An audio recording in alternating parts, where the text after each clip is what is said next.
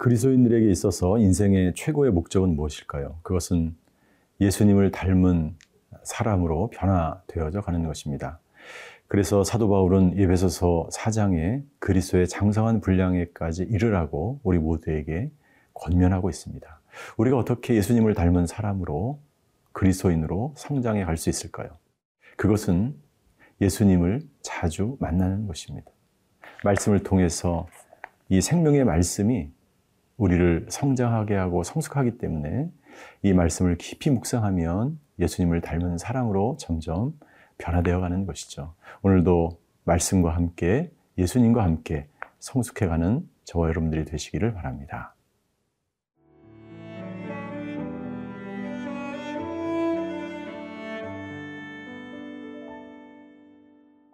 요한복음 5장 19절에서 29절 말씀입니다. 그러므로 예수께서 그들에게 이르시되 내가 진실로 진실로 너희에게 이르노니 아들이 아버지께서 하시는 일을 보지 않고는 아무것도 스스로 할 수 없나니 아버지께서 행하시는 그것을 아들도 그와 같이 행하느니라.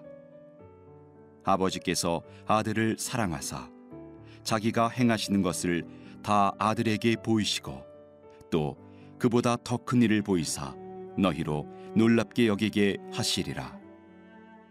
아버지께서 죽은 자들을 일으켜 살리심 같이 아들도 자기가 원하는 자들을 살리느니라.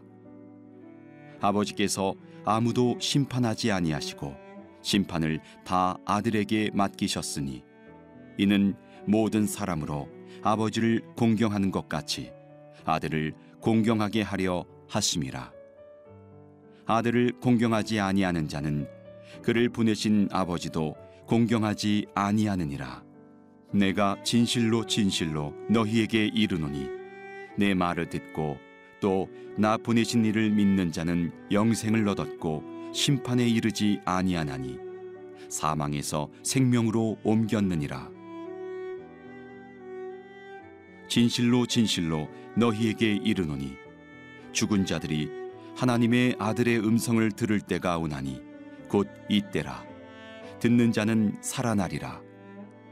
아버지께서 자기 속에 생명이 있음 같이 아들에게도 생명을 주어 그 속에 있게 하셨고 또 인자됨으로 말미암아 심판하는 권한을 주셨느니라. 이를 놀랍게 여기지 말라. 무덤 속에 있는 자가 다 그의 음성을 들을 때가 오나니 선한 일을 행한 자는 생명의 부활로 악한 일을 행한 자는 심판의 부활로 나오리라. 요한복음에 보면 예수님은 수시로 이런 말씀하셨습니다. 예수님 자신이 하나님과 하나라고 말씀하셨습니다. 예수님이 어떻게 하나님과 하나가 될 수 있을까요? 오늘 본문의 말씀에 보면 예수님이 하나님과 하나인 것을 예수님 스스로 증명하고 계십니다. 예수님은 그 모든 하나하나의 일들, 사역을 행하고 기적을 행하고 말씀을 가리키고 그 모든 것들을 하나님의 그 말씀과 하나님이 주시는 능력과 하나님이 주시는 그 감정과 인격과 그 모든 것을 그대로 행하셨던 분이십니다.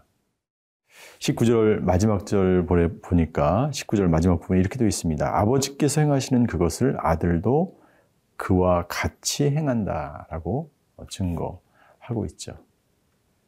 계속해서 예수님은 증거하고 있습니다. 20절에 보니까 아버지께서 아들을 사랑하사 자기가 행하시는 것을 다 아들에게 보이심으로 예수님은 하나님처럼 행하실 수 있었던 것이죠. 예, 하나님과 예수님의 관계를 설명하고 있습니다. 하나님은 예수님에게 다 보여주십니다. 저희가 요한복음에서 쭉 살펴본 것처럼 가나에서 포도주의 기적을 일으킨 것, 또 왕의 신하의 그 아들을 치유하신 것, 30편 된 병자를 고치신 것, 이 모든 것은 예수님이 본 그대로, 하나님이 보여주신 그 모습 그대로 예수님이 하나님의 능력을 가지고 행하셨던 것이죠. 그러니까 하나님께서 예수님에게 그 능력을 부여주시고 하나님과 똑같이 그 일을 하도록 예수님을 이 땅 가운데 보내주신 것입니다. 여러분들, 이 세상의 아버지와 아들의 관계는 부모와 자녀의 관계는 비슷하게 따라할 수는 있습니다. 모습을 닮아갈 수는 있습니다. 그러나 완전히 일치되어서 하나됨을 이룰 수는 없죠. 왜냐하면 DNA가 다르고 각 개인마다 하나님께서 다르게 창조하셨기 때문이죠. 그러나 이 땅 가운데 오신 하나님의 아들이신 예수 그리스도는 하나님과 똑같이 말하고 행동하신 것입니다. 두 번째 예수님은 말씀하십니다. 아버지 21절입니다. 아버지께서 죽은 자들을 일으켜 살리심 같이 아들도 자기가 원하는 자들을 살릴 수 있다라고 말씀하십니다. 그러니까 하나님께서 생명을 살리는 능력을 아들에게 부어 주심으로 예수님께서 하나님처럼 죽은 자도 살리고 부활의 능력을 아버지로부터 던 입었기 때문에 그런 일들을 행하실 수 있는 것입니다. 그렇기 때문에 하나님과 아들이신 예수 그리스도는 온전히 하나가 될 수 있는 것입니다. 즉 하나님과 아들은 첫 번째 모든 것을 다 보여주시는 관계요. 두 번째는 생명의 능력을 생명을 살리는 능력을 하나님으로부터 예수님이 부여받은 그러한 관계이고 세 번째는 심판의 능력도 하나님으로부터 부여받았습니다. 22절에 보십시오. 아버지께서 아무도 심판하지 아니하시고 심판을 다 아들에게 맡기셨다라고 되어 있습니다. 약간 의문이 들 수 있습니다. 하나님께서도 심판하지 않으셨습니까? 예, 심판하셨죠. 그것은 구약의 일이었습니다. 구약에 하나님께서는 이스라엘 백성들을 징계하셨죠. 때로는 질병으로, 때로는 열병으로, 때로는 여러 주위의 강대국들을 통해서 하나님은 징계를 내리셨죠. 그러나 예수님이 오신 이 신약 시대부터는 그 모든 심판의 권세를 예수님에게 부어 주신 것입니다. 그러나 이 구약의 심판과 하나 이 신약의 심판이 다르죠. 구약은 정말 징계를 통해서 뼈저리게 자신의 그 잘못을 회개에 이르는 그러한 징계였다면 이 예수님이 하시는 이 심판의 징계는 바로 사랑과 구원과 은혜의 그러한 심판인 것입니다. 정말 병든 자를 사랑하시고 우물가의 여인을 사랑하시고 그리고 유대인들을 자기를 핍박했던 그 유대인들을 진정 사랑하심으로 구원을 베푸시려고 하는 그러한 심판이었던 것입니다. 예수님은 어떻게 하나님과 내가 하나인지를 유대인들에게 증거하고 있는 것입니다. 그 예수님이 바로 오늘 저와 함께 하시는 예수 그리스도이신 것입니다.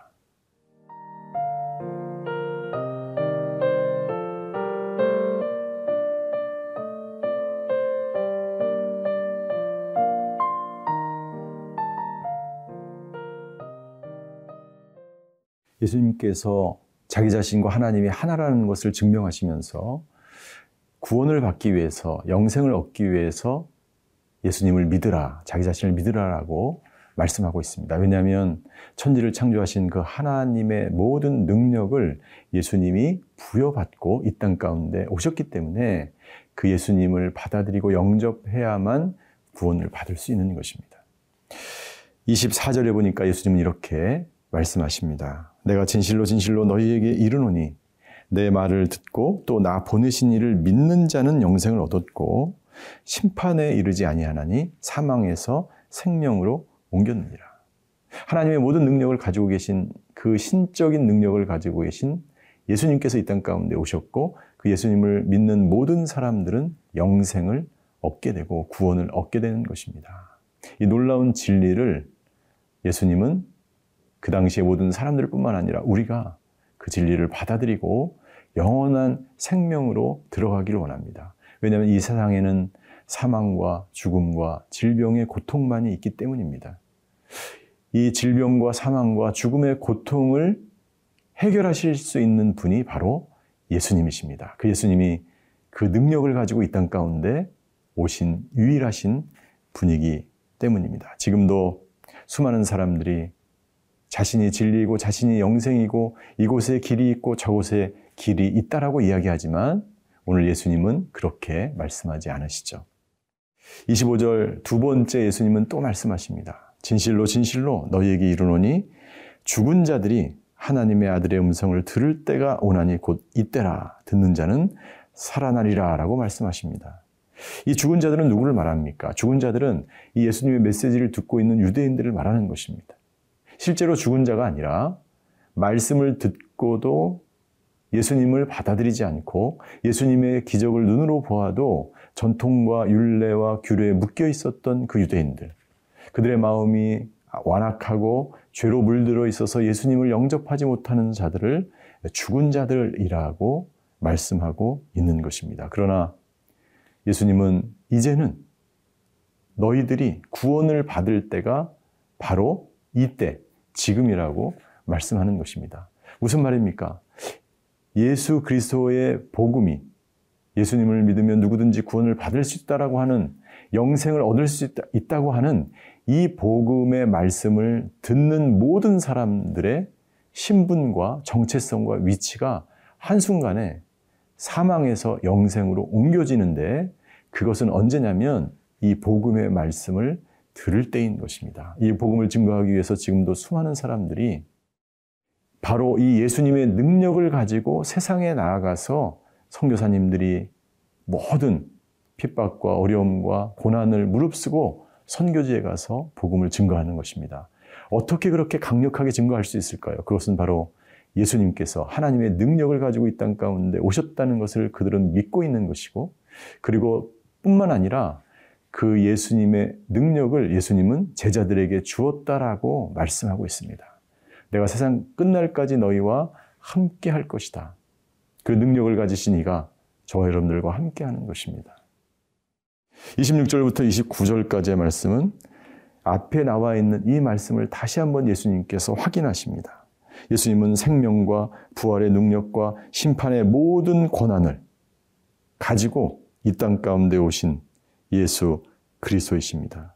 따라서 29절 선한 일을 행한 자는 부활의 생명의 부활로 악한 일을 행한 자는 심판의 부활로 나올 것이다 라고 말씀하고 있습니다. 이 부활의 생명. 이것을 우리는 모두 다 간직한 사람들이고 또 이 생명의 능력을 우리는 이 땅 가운데 전해야 하는 사람들인 것이죠. 오늘 하루도 이 생명의 능력, 부활의 능력을 가지고 오늘 하루 승리하시는 저와 여러분들이 되시기를 바랍니다. 기도하시겠습니다. 이 세상에 오셔서 우리에게 영원한 생명을 주시고 부활의 능력과 소망을 주셔서 감사를 드립니다. 그 예수님의 부활의 능력, 영원한 생명 소유하며 우리 주위에 있는 사람들에게 이 예수님의 놀라운 복음을 증거하는 오늘 하루가 되게 하여 주시옵소서. 감사드리며 예수 그리스도의 이름으로 기도하였습니다. 아멘.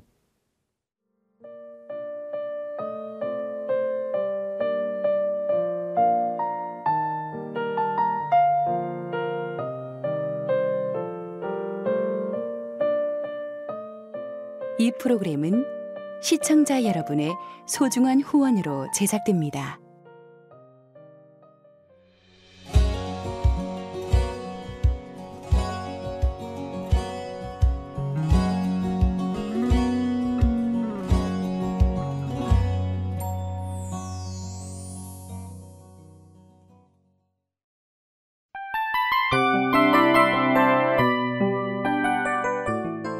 이 프로그램은 청취자 여러분의 소중한 후원으로 제작됩니다.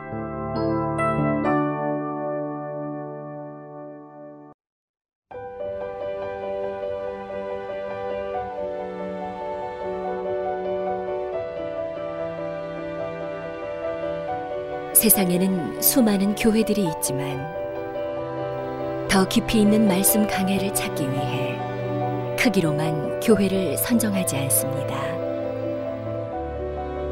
보다 좋은 영적 콘텐츠를 더 많이 나누기 위해 방송비를 받지 않습니다. 1년 365일 복음만 전하고 싶어서 우리는 광고를 하지 않습니다. 온누리의 복음을 땅끝까지 CGN TV와 함께 땅끝 선교사가 되주세요